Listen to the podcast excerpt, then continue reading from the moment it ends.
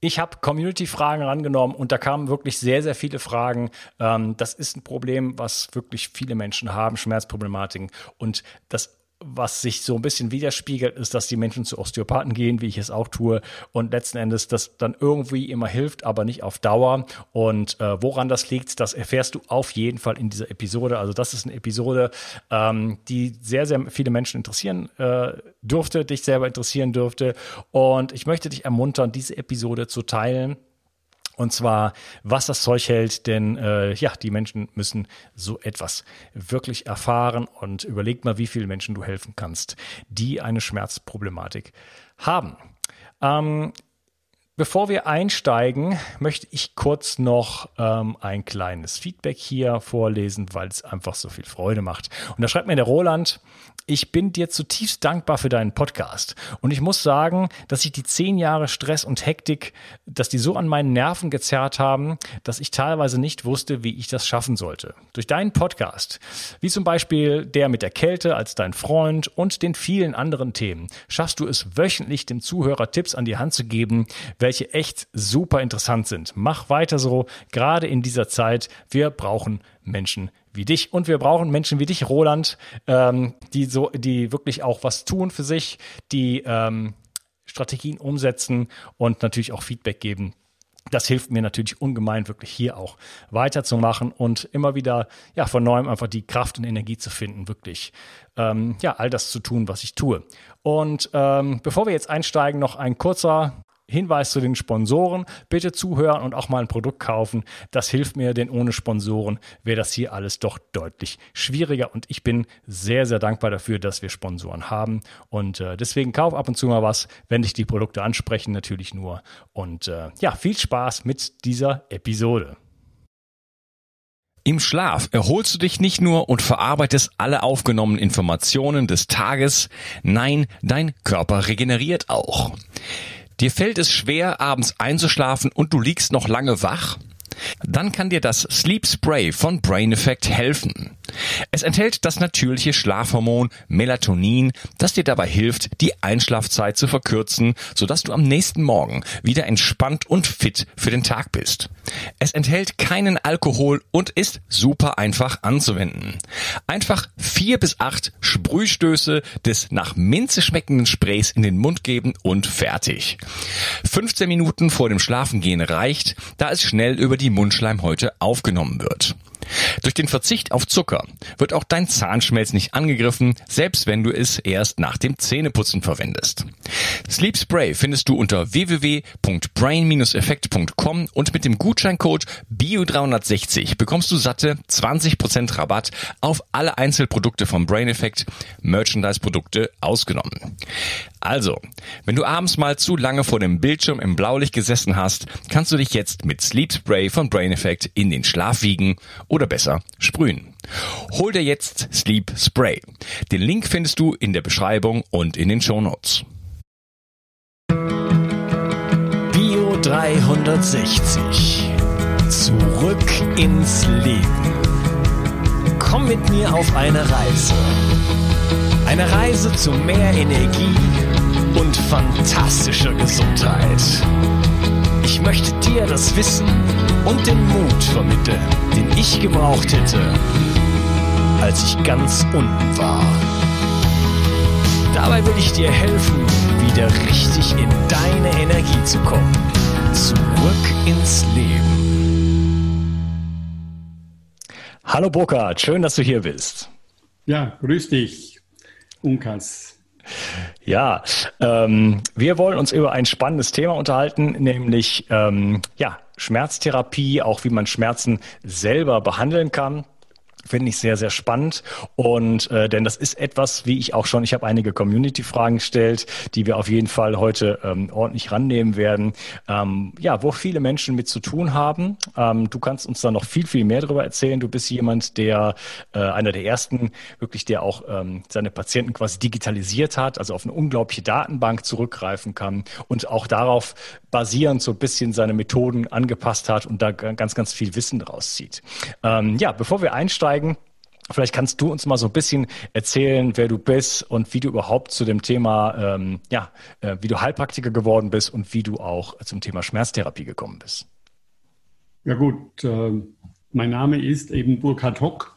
Ich lebe jetzt zurzeit in der Nähe von Bad Reichenhall, bin 1953 geboren und äh, habe in meinem Leben äh, ja total gegensätzliche Schritte gemacht. Ich war äh, von, also bis 1989 war ich im Management einer Computerfirma und äh, habe in dieser Zeit die Grundlage für mein späteres Heilpraktikersein gelegt. Denn äh, ich hatte eben als Manager ganz viel äh, mit, äh, ja, mit Mitarbeitern zu tun, mit Kunden zu tun und habe diese ganzen äh, Daten über äh, Datenbanken festgehalten. Und äh, diese Datenbank hat dann eben auch einen großen Anteil von dem, wie du schon angesprochen hast, äh, Wissen zu tun, das ich mir erworben habe. Äh, die Heilpraktikerprüfung habe ich vor 29 Jahren, also letzte Woche war ich 29 Jahre Heilpraktiker und äh, habe mich äh, mehr oder weniger ganz und gar der Orthopädie verschrieben. Da sind zwar auch noch ein paar Randerscheinungen dazugekommen, wie Mikrostromtherapie und so, aber Orthopädie an sich ist äh, schon seit 29 Jahren mein Schwerpunkt. Und äh, in dieser Zeit hatte ich äh, ja auch ganz einfach viel Glück. Ich hatte Ärzte, Therapeuten, die mir weitergeholfen haben auf meinem beruflichen Leben. Und äh, so durfte ich äh, beim Radiologen im Schwarzwald durfte ich ganz intensiv Radiologie erlernen, durfte da auch Studien durchführen und äh, habe in Berchtesgaden durfte ich an Operationstisch dabei stehen am, und durfte praktisch bei Hüft- und Knieoperationen zuschauen und durfte da auch so ein bisschen Handlanger spielen ja, in der LMU in München, der äh, Professor Putz, der hat mich damals eingeladen für eine Studie am Iliosakralgelenk, weil das Iliosakralgelenk in meiner Arbeit eine ganz, ganz hohe Wertigkeit hat. Und äh, so habe ich äh, 2000 angefangen, praktisch auch mein Wissen weiterzugeben. Und ich habe da ein ähm, Team aus Lehrern, aus Physiotherapeuten gehabt, die mit mir in Deutschland oder im deutschsprachigen Raum praktisch dieses Wissen äh, mit vermittelt haben. Und da durfte ich auch viel lernen, denn das waren alles ganz erfahrene Hasen, also jeder mit über 25 Jahren eigener Praxis und so.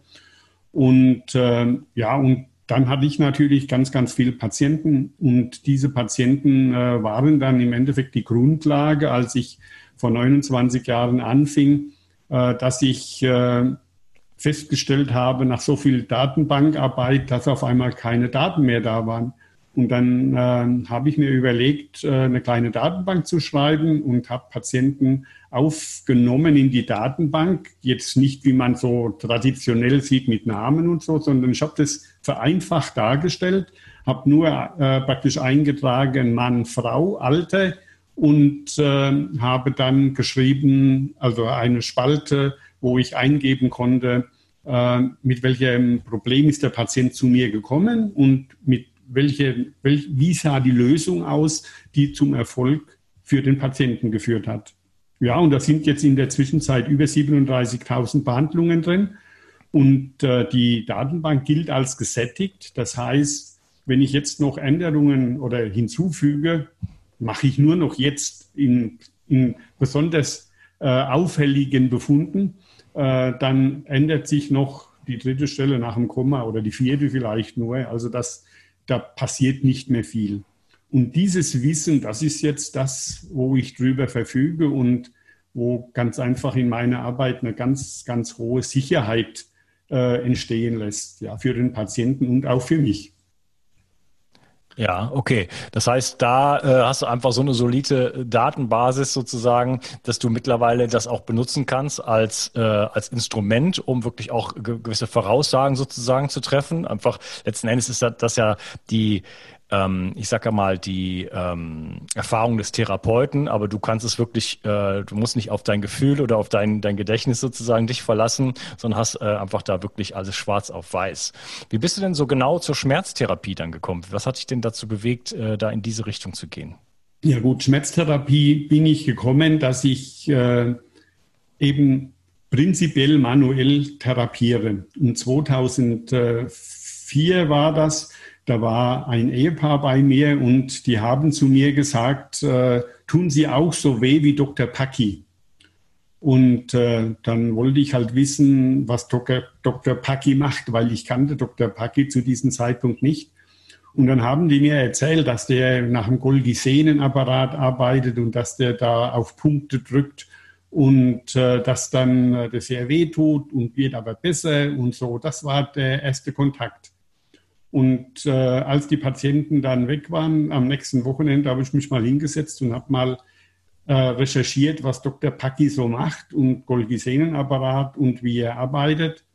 Und äh, da ist mir äh, aufgefallen, dass ich äh, bei der Wirbelsäulenbehandlung, die ich durchgeführt habe in der Vergangenheit, eben von 2004 zurück, da habe ich im Endeffekt äh, nach dieser Regel gearbeitet, ohne zu wissen, was da dahinter steckt, sondern ich habe mich nur äh, gefreut, dass ich Erfolg hatte, aber habe nicht gewusst, dass das über Golgi-Sehnenapparat läuft. Und so fing die Arbeit an und anstelle von unten nach oben zu arbeiten, habe ich oben angefangen an der Halswirbelsäule und habe dann dementsprechend äh, weiter Halswirbelsäule, Schultern und so habe ich mich nach unten gearbeitet. Ja, und das war im Endeffekt äh, der Auslöser, wie ich zur Schmerztherapie an sich gekommen bin. Ja. Ja, ja, ein wichtiges Thema wirklich, äh, denn viele Menschen leiden darunter. Ich gehöre dazu. Ich hatte irgendwann mal einen Unfall äh, vor, ich glaube, acht Jahren mit dem Fahrrad und habe seitdem permanent auch Nacken, eine Nackenproblematik. Äh, das ist glücklicherweise das Einzige, was, was, was ich hier mit Schmerzen zu tun habe. Aber ähm, ja, wie ich an der Umfrage sehe, in der, in der Community und auch natürlich im eigenen Umfeld, ähm, gehört das schon eher zum Alltag. Und ähm, ja, die Frage ist natürlich irgendwo, woher kommt das Ganze? Wie, äh, wie, wie kann es sein, dass, dass wir heutzutage solche Schmerzen haben? Ähm, was, ist, äh, was ist so da deine Analyse? Was, ist so, was steht so dahinter? Ja, meine, ich habe eigentlich nur eine Auswertung von meiner Datenbank, die ich dir da nennen kann, weil die ist äh, so aussagekräftig, dass es, äh, sagen wir mal, sehr häufig äh, ja irgendwie so, so einfach ist. So ganz so einfach, ja. Und das ganz einfach heißt, es ist in der Regel ein Beckenschiefstand. Und zwar haben wir eine äh, Situation, die sehr nahe an der äh, Physik angelagert ist. Und äh, das heißt, die Physik fragt nicht, äh, wo tut's weh, sondern die Physik fragt immer nur, stimmen deine Achsen? Und wenn die Achsen nicht stimmen, dann kommen die Probleme von ganz alleine. Das sind mal ist mal so eine Grundaussage.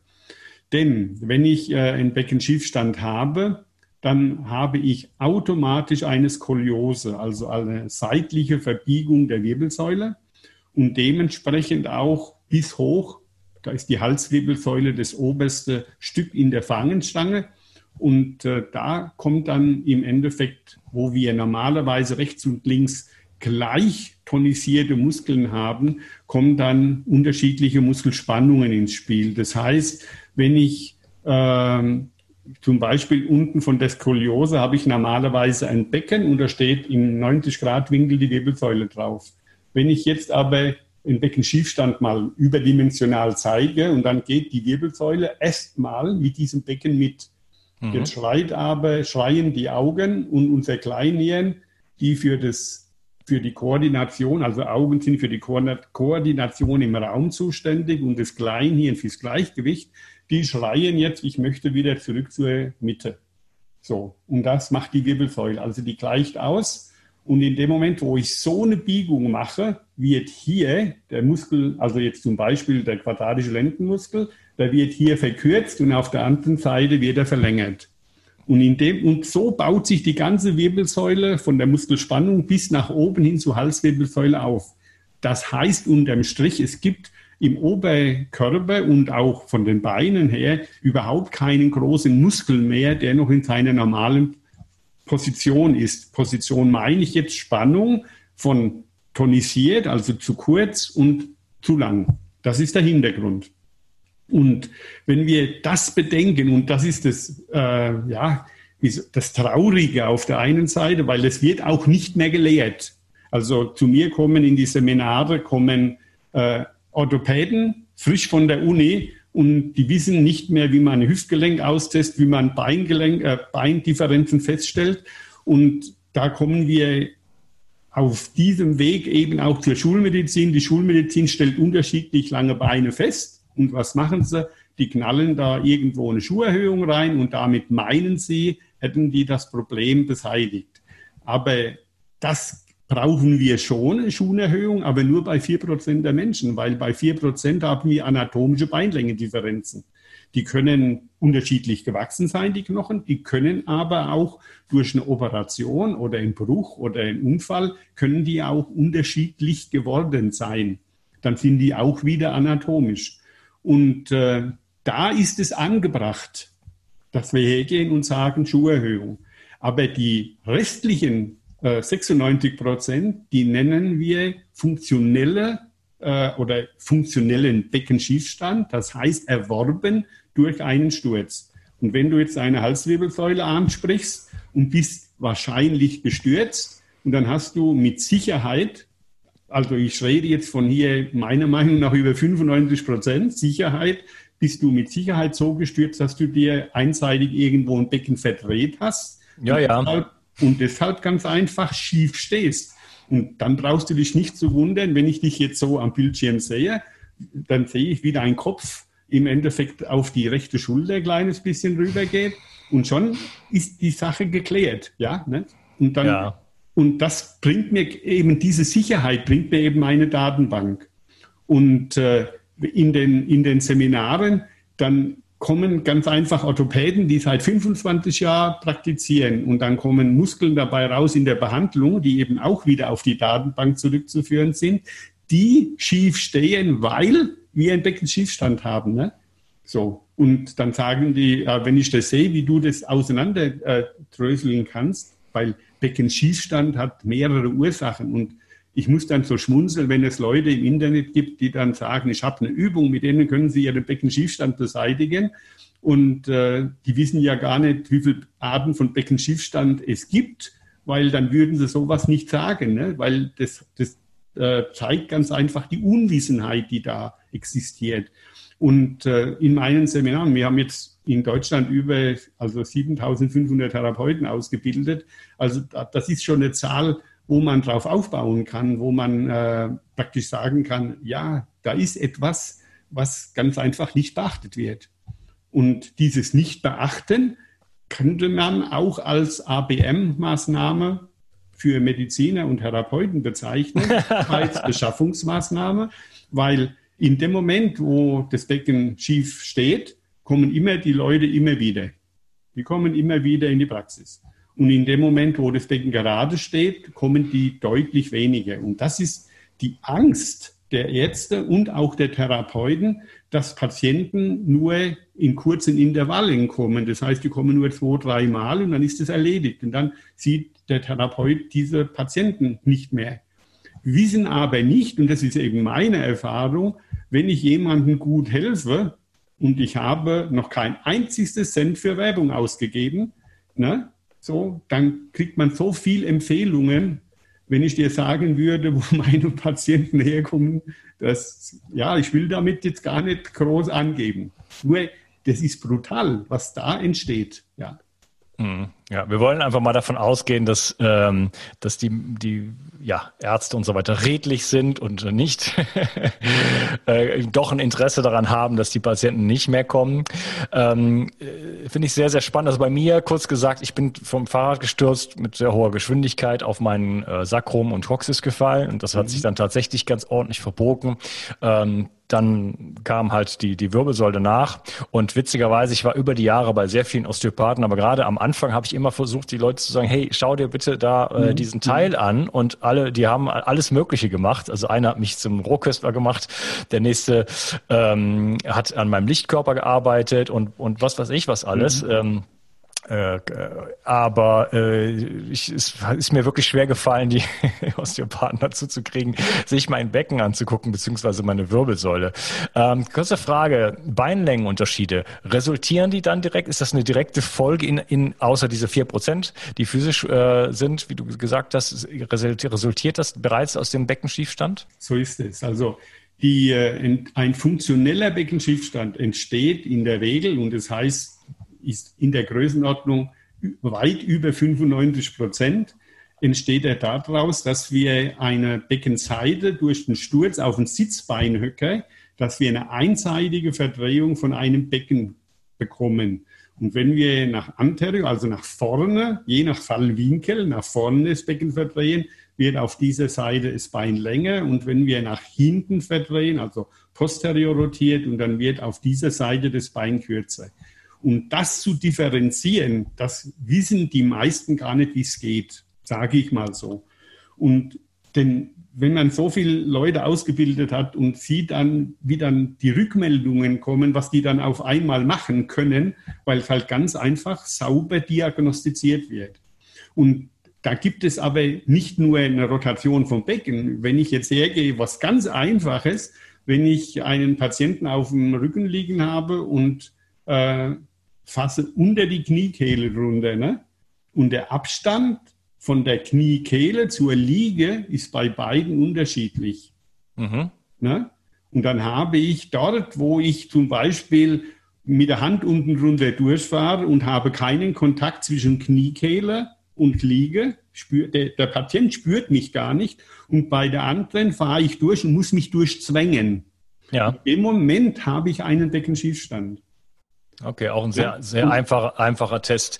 Ich habe Beckenschiefstand das, oder Beinlängenunterschiede, es ist mir schon oft begegnet. Ähm, es gibt sehr viel, viele auch Modalitäten oder Möglichkeiten, so etwas zumindest kurzfristig zu korrigieren. Ich habe das selber erfahren von, äh, von ich sage jetzt mal Reiki, Quantum Touch, also Energiemethoden mhm. sozusagen, ähm, über informiertes Wasser, alles Mögliche. Ähm, es gibt ja auch den Armlängentest, eine, so eine Art kinesiologisch, kinesiologische ähm, Überprüfung sozusagen, wo auch im im, also ganz schnell sozusagen solche Unterschiede äh, sichtbar werden. Ähm, aber dauerhaft scheinen diese Dinge dann nicht zu sein. Was ist da so der Zusammenhang zu solchen Testmethoden oder solchen Möglichkeiten, so etwas mal kurzfristig durch äh, was auch immer zu, zu, zu korrigieren? Hältst du davon was oder muss man da wirklich ans, äh, an, äh, an, an die Muskeln oder an die, an die Knochen oder wo muss man daran? Also prinzipiell lehne ich mich an der Physik an, weil die Physik kann man nicht betrügen. Das geht nicht.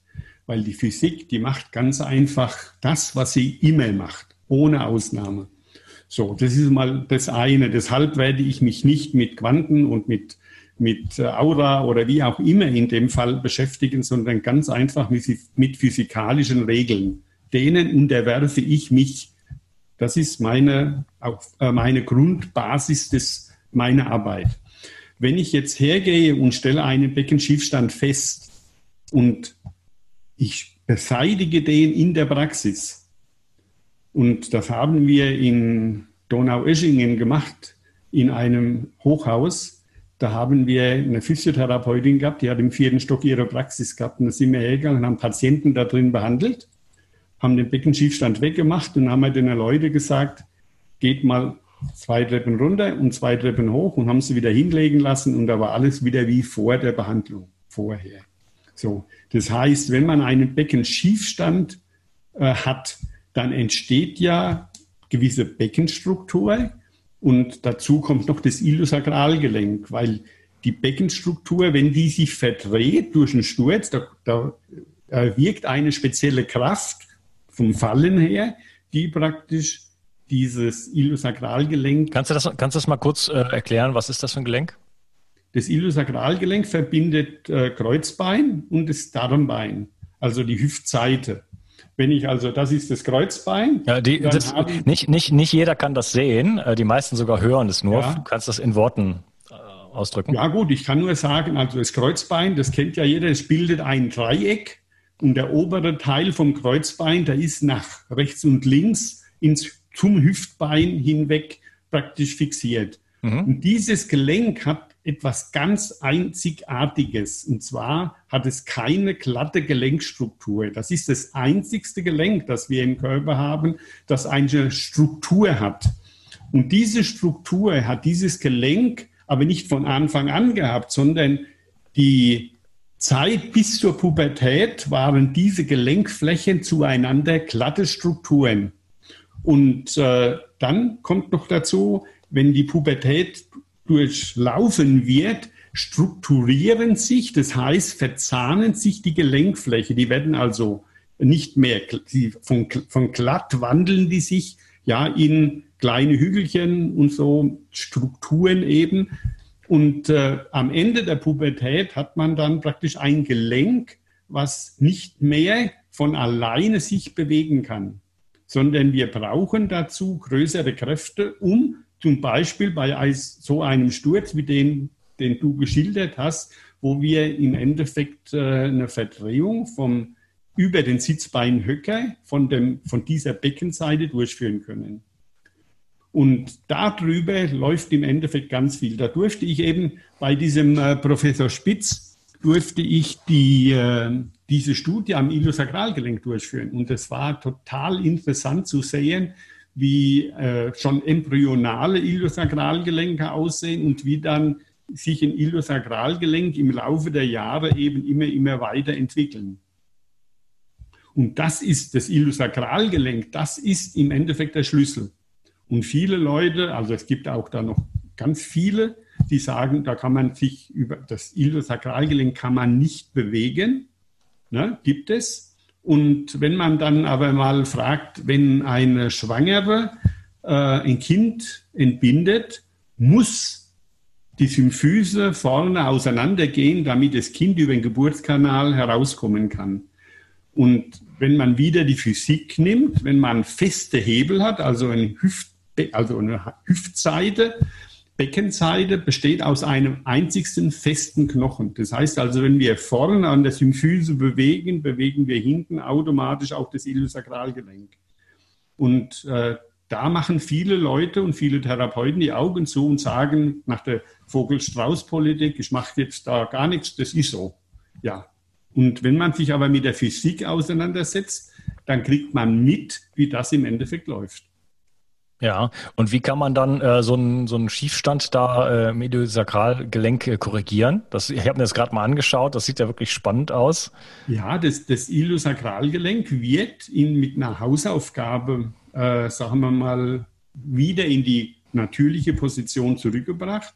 Diese muss im Bett gemacht werden und danach darf der Patient mehrere Stunden nicht aufstehen. Er darf sich drehen, so viel er will, aber er darf nicht aufstehen. Okay. Gut, das ist der Hintergrund. Und das okay. macht niemand. Und eben, was ich vorhin gesagt habe mit, dieser, äh, mit diesem Test, wo wir da in äh, Donaueschingen durchgeführt haben, wenn man sich das zugrunde legt, ist die Arbeit in der Praxis nur dazu da, um herauszufinden, welche Hausaufgabe muss der Patient machen. Ich mache natürlich für den Moment auch die Therapie. Nur wenn der zum Auto geht auf den Parkplatz und dann hatte ich das schon wieder äh, so gestellt, äh, wie es vorher war. Okay, aber alleine kann man das jetzt, also nur die Hausaufgabe kann man nicht sozusagen nein, machen, sondern man muss die erstmal aufbekommen sozusagen. Ja, du musst erst wissen, was für eine Übung machen, du machen sollst. Da habe ich ja diese orthopädische Hausapotheke geschrieben, diese drei Bände. Und da drin wird es genau aufgezeigt. Das ist in jedem Buch übrigens, sieht man, die ersten 87 Seiten gibt es so elementar Wichtiges für die Orthopädie. Und da wird beschrieben, wie man einen Beckenschiefstand auflöst, wie man sich selber befunden kann, wie man gucken kann, habe ich überhaupt einen Beckenschiefstand, um dann eben einen Therapeuten zu suchen über einen Therapeutenverband, wo man dann die Lösung bekommt. Aber ja. selber kann man das, äh, ja, das, ich kann es ein Patient kann von sich aus das nicht bestimmen. Mhm, okay, über dein Buch sprechen wir gleich noch. Ich möchte gerne ein bisschen bei deiner Datenbank bleiben. Äh, du hast jetzt gesagt, okay, das ist der Beckenschiefstand ist so die Kernursache für, für viele Dinge, aber das kann ja auch nicht alles sein, oder doch? Äh, was ist denn so in der, wenn du das zusammenfassen mögest, mal äh, aus deiner Datenbank so rausgekommen, was so die Gesamtheit der Schmerzen angeht? Kann man das irgendwo runterbrechen? Das kann man gewaltig runterbrechen, ganz gewaltig. Ähm, ich habe ja, wie schon gesagt, nur eingegeben, mit welchem Problem kam der Patient und mit welchem, äh, mit welchem Muskel habe ich das aufgelöst. Und da kam dabei heraus, dass mit acht Muskeln, also die habe ich in meinen Seminaren Giftzwerge genannt, äh, mit diesen Giftzwergen habe ich äh, 70 Prozent aller Patienten behandelt. Mit diesen acht Muskeln. Und diese acht Muskeln, die haben alle eins gemeinsam. Die sind alle kurz. Also da ist kein großer äh, hinterer Oberschenkel, kein großer vorderer Oberschenkel und so. Ne? Die kommen zwar auch vor, aber die sind dann äh, bei diesen 30 Prozent. Und das ist, das war was ganz Essentielles. Ein weiterer Schritt, ich darf gerade mal ganz kurz einen Schluck trinken. Ja, ich übernehme. Also äh, das heißt, ähm, bei 70 Prozent der Fälle, die zu dir zumindest in die Praxis kommen, ähm, kannst du das Ganze auf acht Muskeln runterbrechen, die alle miteinander verkürzt sind. Ja, die sind alle verkürzt, so ist es. Und äh, da ist noch etwas ganz Wichtiges, Essentielles für mich äh, so zutage getreten. Äh, wenn man jetzt sich Schul, äh, schulmedizinisch orientiert und geht irgendwo hin und da wird immer gefragt, wo tut's weh? So. Und bei mir gibt es diese Frage überhaupt nicht, sondern ich stelle dem Patienten die Frage, gib mir eine Bewegung, die den Schmerz verstärkt oder hervorruft. Wenn ich das habe, bin ich direkt an der Ursache. Und das ist äh, was, was äh, die Geschwindigkeit total erhöht bei der Therapie und auch die Effizienz. Weil wenn ich jetzt als äh, ja, Beispiel die Schultermuskulatur nehme, da haben wir 15 Muskeln, die da drüber gehen. Und wenn man jetzt hergeht und sagt, die Schulter tut weh, und dann frage ich, äh, gibt es eine Bewegung, bei der der Schmerz verstärkt wird? Und da gibt es zwei Antworten. Der sagt, ja, es gibt eine oder es tut immer weh wenn es immer weh tut, bei jeder Bewegung und auch in Ruhe und so, da kann ich davon ausgehen, dass das eine Entzündung ist. Und wenn der Patient mir eine Bewegung gibt und dann weiß ich sofort, welchen Muskel ich behandeln muss, das sind dann maximal von den 15 noch drei. Und somit kriege ich eine unwahrscheinliche Geschwindigkeit in der Therapie. Und das sind, äh, ja, ich sage schon mal, revolutionäre Aspekte, die praktisch diese Betrachtung äh, sagen, wir mal, sagen wir mal, äh, so in den Vordergrund bringen. Wie kann man schnell und effizient therapieren? Und die Leute, die zu mir zu den Seminaren kommen, die, die schätzen das natürlich, wenn sie mit solchen Informationen, äh, sagen wir mal, vertraut gemacht werden, um dann in der Praxis schnell und erfolgreich zu arbeiten. Ja, ich bin so ein bisschen, äh, wie soll ich das, wie soll ich das mal nennen? Also es ist ja so, dass äh, auch bei Medizinern, Experten und so weiter jeder so ein bisschen seine eigene Meinung hat. Das heißt, da gibt es reichlich Widersprüche insgesamt in der Wissenschaft, äh, in, der, in der Gesundheit noch mehr, in der Ernährung noch mehr und so weiter. Das heißt, das ist etwas, was der ganzen Geschichte natürlich irgendwo auch innewohnt und das ist ja wahrscheinlich auch gut so. Ähm, jetzt für mich persönlich in meiner Karriere seit diesem Sturz habe ich so viele äh, unterschiedliche Meinungen auch gehört. Ähm, ich war jetzt gerade in Frankreich, das ist schon einige Monate in so einer posturologischen Klinik sozusagen. Die haben mir Einlagen verpasst, die wollten mich röntgen. Dann war ich bei, einem, bei anderen Leuten, ich will jetzt keine Namen nennen. Äh, der eine sagt, es liegt an den Zähnen, der andere sagt, es liegt an der Hüfte ähm, und so weiter. Ja, also das heißt, ähm, die, auch die Vielfalt der Methodik ja, ist, äh, ist unglaublich also unglaublich vielfältig, unglaublich groß. Und letzten Endes kann ich aber bisher für mich nicht von großartigen Erfolgen sprechen. Wenn ich zum Osteopathen gehe, dann ist es meistens für, für ein paar Wochen oder Monate erstmal besser, aber nicht dauerhaft. Ähm, jetzt haben wir so ein Gespräch, du und ich hier miteinander, und ähm, da frage ich mich ähm, doch wirklich, wird da nicht die ganze Zeit an der falschen Stelle gearbeitet? Ja, das sage ich ja auch. Also die Leute, die zu mir ich, ich kann nur ein, ich äh, rezitiere jetzt mal einen äh, Student, also einen Arzt, der äh, in Berlin auf der Universität war und hat da seinen Orthopäden gemacht. Der hat am Samstag in, in der Abschlussrunde bei der Schmerztherapie gesagt, wenn ich das gewusst hätte, dass ich in sechs Tagen beim Heilpraktiker mehr Praxis und mehr logische, physikalisch basierte Therapien kennenlerne, dann hätte ich mir die Frage gestellt, ob ich meinen Orthopäden mache. Und äh, die Grundlage der Orthopädie ne, besteht darin, dass die Leute heutzutage immer mehr zu den Operationen hier hingeführt werden sollen. Und deshalb kriegen sie gelernt, wie man operiert. Aber das hat nichts damit zu tun, wo die Ursache liegt. Ja, okay. Äh, über Operationen möchte ich mich mit dir unterhalten. Ich möchte mich mit dir äh, überhaupt über die Orthopädie unterhalten und natürlich äh, darauf kommen, wo kommt das eigentlich her? Wie, wo kommen diese Muskelverkürzungen her? Die Community-Fragen, vieles andere. Ich würde sagen, wir nutzen die Gelegenheit an dieser Stelle, äh, unterteilen den Podcast und äh, sprechen uns dann im nächsten Teil wieder. Schön, dass du hier warst. Mach's gut. Tschüss. Danke. Die Mitochondrien sind die Kraftwerke deiner Zellen. An ihnen hängt nicht nur dein Energieniveau, sondern auch deine gesamte Gesundheit. Nur gesunde und energiegeladene Zellen sorgen für einen gesunden Stoffwechsel, Hormonhaushalt und eine Regeneration auf tiefster Ebene. Damit all das richtig funktioniert, wollen die Mitochondrien auch richtig versorgt sein. Das von mir inspirierte Produkt 360 Energy ist die vermutlich innovativste Mitochondrienformel, die es bisher weltweit gibt. Es beinhaltet wirklich alles, was deine Zellen brauchen, um optimal zu funktionieren.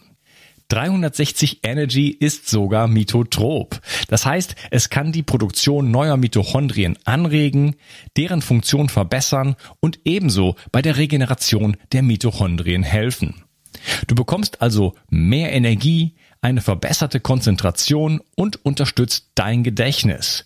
Denn deine Gehirnzellen brauchen besonders viel Energie. Mit 360 Energy bekommst du garantiert die höchste Wirksamkeit und Qualität ohne schädliche Zusatzstoffe. Hol dir jetzt die innovativste Energieformel ever. Den Link findest du in der Beschreibung oder in den Empfehlungen auf meiner Seite. Bio 360. Zurück ins Leben. Komm mit mir auf eine Reise. Eine Reise zu mehr Energie und fantastischer Gesundheit. Ich möchte dir das Wissen und den Mut vermitteln, den ich gebraucht hätte, als ich ganz unten war. Dabei will ich dir helfen, wieder richtig in deine Energie zu kommen. Zurück ins Leben.